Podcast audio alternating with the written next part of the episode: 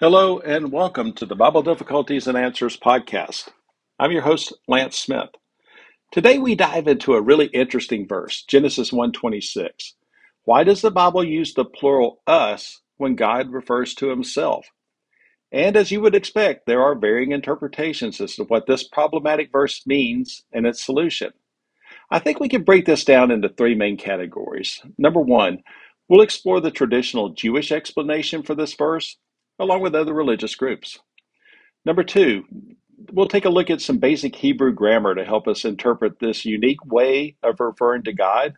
And then finally, three, we'll investigate if this is the very first foreshadowing of the Holy Trinity. As usual, I'll present a number of different opinions from my research and conclude with my own thoughts.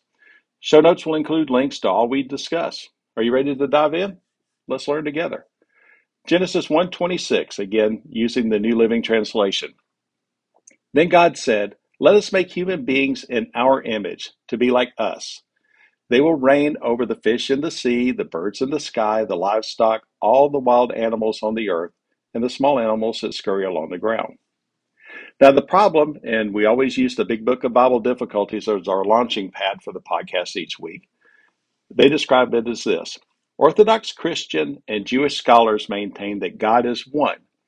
In fact, the historic confession of the faith of Israel is taken from Deuteronomy six four, which says, "Hear, O Israel, the Lord our God, the Lord is one."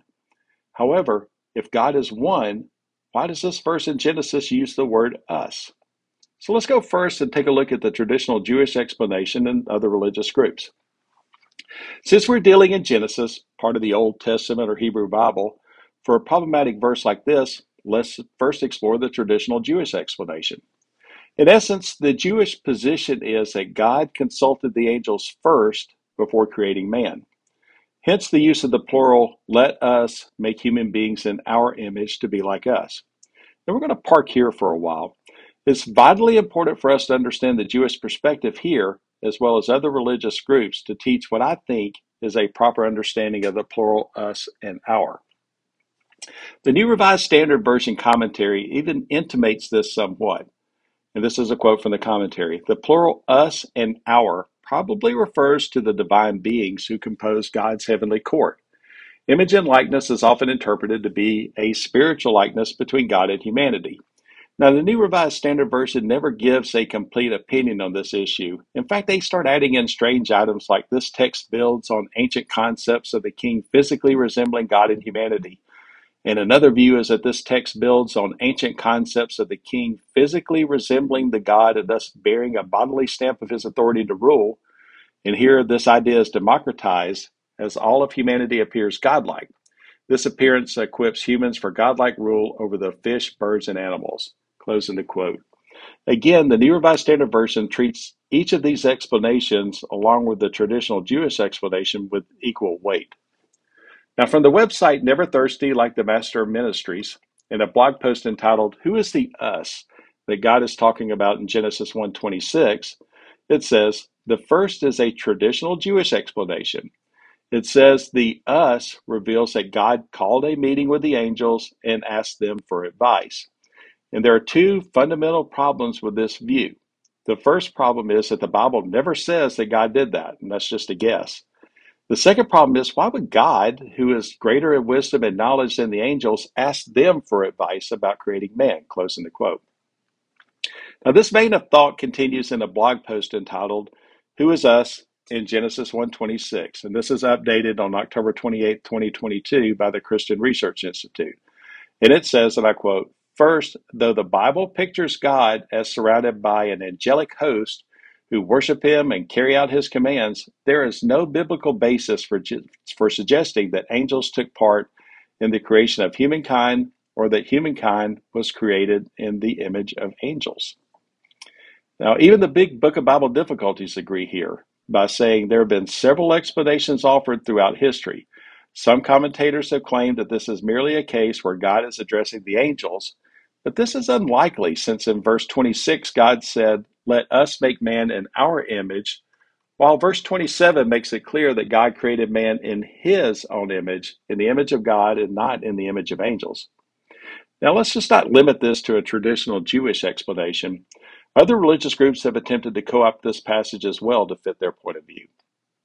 This is from a blog post. Does Genesis one twenty-six imply that there were multiple gods involved in creation? And this is by Luke Wayne from March first of twenty seventeen. And we're going to refer back at the end of the podcast again to what Luke Wayne says. In this part, Wayne says, the verse has been woefully abused by a variety of unbiblical, unbiblical religious groups to insist that there must have been more than one God involved in the creation of the world. For example, in one of the Mormon scriptures, this verse is modified and explained as, and then quoting here, and the gods took counsel among themselves and said, let us go down and form man in our image, after our likeness, and we will give them dominion over the fish of the sea, and over the fowl of the air, and over the cattle, and over all of the earth, and over every creeping thing that creepeth upon the earth. And this is from the Pearl of Great Price, Book of Abraham, chapter four, verse twenty-six. He goes on and says, Jehovah's Witnesses only believe in one eternal almighty God. They teach, however, that Jesus, who they consider to be Michael the Archangel, was the first and greatest creation, and is himself a God of sorts. Thus, they explain Genesis one twenty-six by saying, and I quote here, when God used us and our, he was simply addressing another individual, his first spirit creation, the master craftsman, the pre-human Jesus. And this is Should You Believe in the Trinity, nineteen eighty-nine, page fourteen. Continuing on, likewise, the World Mission Society Church of God, who claim that there is an eternal mother goddess alongside God, insists that, and I quote here, when God spoke, God used plural terms, us and our, instead of using the singular terms, me and my. Through this observation, we can see that there is not just one God, but two. That is, God our Father and God our Mother, who together created mankind. Close of quote. While each of these interpretations is very different, they all share the same assumption that when God spoke using plural pronouns in Genesis one twenty-six, it could only mean that God was addressing some other divine being or beings who in some sense share with him the work of creation. Now for me, while obviously God does speak to angels, I can't find a convincing case that this is who the us and our are for in Genesis one twenty-six. Specifically, as was addressed in verse twenty-seven, that God created man in his own image. The traditional Jewish explanation of consulting with angels just doesn't seem to be an explanation that satisfies me here, and neither do the explanations coming from other religious groups. So let's go to our second explanation, and the plural usage here that is required by he, uh, Hebrew grammar. Now, this is an interesting argument, and this is put forth by students of Hebrew grammar. They point out, and I'm quoting here again from the Big Book of Bible Difficulties, that the plural pronoun us is simply required by the plural pronoun or plural noun Elohim, which is translated God. So in essence, it says, then God, which is Elohim, plural, said, let us, which is plural, make man in our, which is plural, image. Consequently, they claim that this statement should not be used to prove the doctrine of the Trinity. Indeed, the Quran, which denies more than one person in God, also uses us of God, demonstrating that the Near Eastern usage of us does not necessarily mean more than one person. And continuing on from the Big Book of Bible Difficulties, still others have asserted that the plural is used as a figure of speech called a majestic plural. In this use, God is speaking to himself in such a manner as to indicate that all his majestic power and wisdom were involved in the creation of man. As has been noted, the plural pronoun us corresponds to the plural Hebrew Elohim, which is translated God. The fact that the name God is plural in Hebrew does not indicate that there is more than one God, or that this is actual a reference to God being a group of, I don't know, extraterrestrial astronauts. There are a great number of passages in the New Testament that refer to God with the singular Greek noun theos, which is also translated God.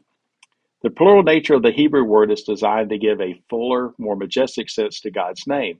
It should be noted, however, that the New Testament clearly teaches that God is a Trinity, and although the doctrine of the Trinity is not fully developed in the Old Testament, it is foreshadowed by many passages.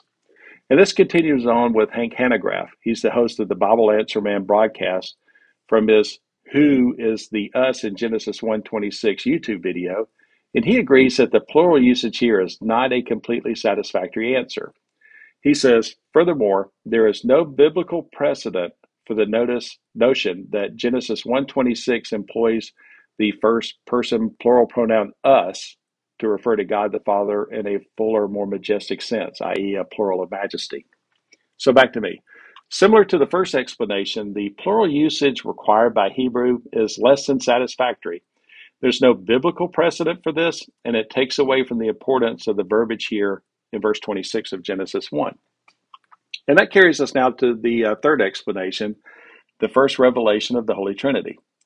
Now, back again to the Big Book of Bible Difficulties, and it quotes, others have claimed that the, the plural pronoun refers to the Trinity. It is clear from the New Testament, for example, John one one, that the Son was involved in the creation of the heavens and the earth. Also, in Genesis one two indicates that the Holy Spirit was equally involved in the creation process.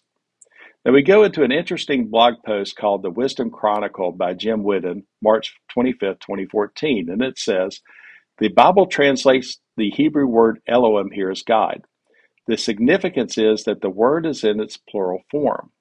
It is a plural noun, thus hinting to us in the initial verse of Scripture that God is one, pictured as three, Father, Son, and Holy Spirit.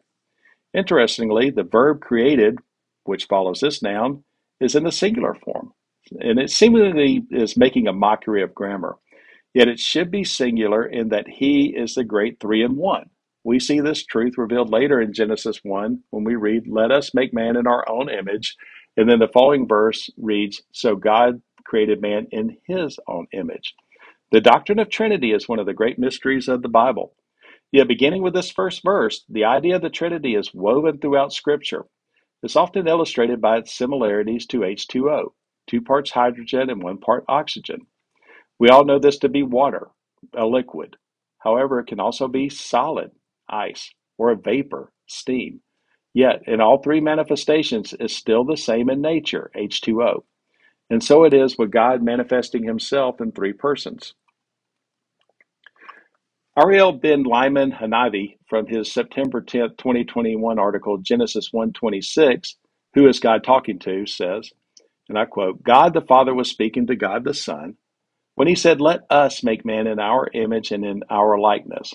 This is the only interpretation that captures the full weight of the us and our language used in the original Hebrew, while at the same time it is the only interpretation that is fully supported by later apostolic scriptures, where it is explicitly revealed that Yeshua, or Jesus, God the Son, the third person of the Trinity, is the creator of all things. God may have been conversing with His heavenly host about what He alone was about to create.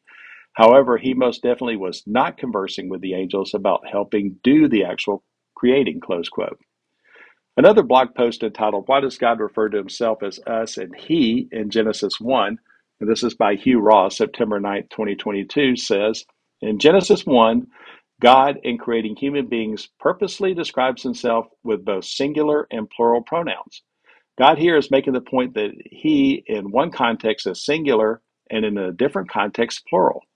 Genesis one is where we see the first biblical proclamation of the doctrine of the Trinity, the doctrine that God is one essence expressed through three eternal, always existing persons, God the Father, God the Son, and God the Holy Spirit, close quote. Luke Wayne, whom we referenced earlier, agrees when he adds the quote, the best explanation for this language is the Christian doctrine of the Trinity. There is only one God, and He created man in His image. This God, however, exists in three distinct, equal, and interactive persons. God has fellowship and communion within His own nature in a manner that finite beings like ourselves do not. The eternal Father, Son, and Spirit can speak to and interact with one another, but they are not three different gods or three separate beings. It is one God, one divine being, existing simultaneously as three distinct persons. This is marvelous, but it, should it surprise us that the God Almighty is marvelous? Close quote. Now back to me. This is exactly where I land. Just as the first prophecy in the Bible, Genesis three fifteen, predicts the coming of Jesus, Genesis one twenty-six is the first revelation of the Trinity. The language used in this verse, as well as verse twenty-seven, reveals the Trinity and the creation of man most satisfactorily to me. Now, speaking of Genesis one twenty-seven, this is a good place for us to stop today. and pick up there in our next episode. Next week, we'll look at Genesis one twenty-seven, and that is, were Adam and Eve real people or just myths? You may reach us at our website, Bible Difficulties and Answers dot Podbean dot com, or you may reach out to me directly at our email address, Bible Difficulties and Answers at gmail dot com. With any questions, comments, concerns, fits of righteous indignation, or just to say hi. Also, please like and subscribe to this podcast, and also write a review and give it a five-star rating on Apple Podcasts, Spotify, Podbean, iHeart, or your podcast video of choice. It really does help get the word out about the most amazing book ever written. Again, I am Lance Smith. Until next time, I wish you good luck, good health, and God bless. So long, everybody.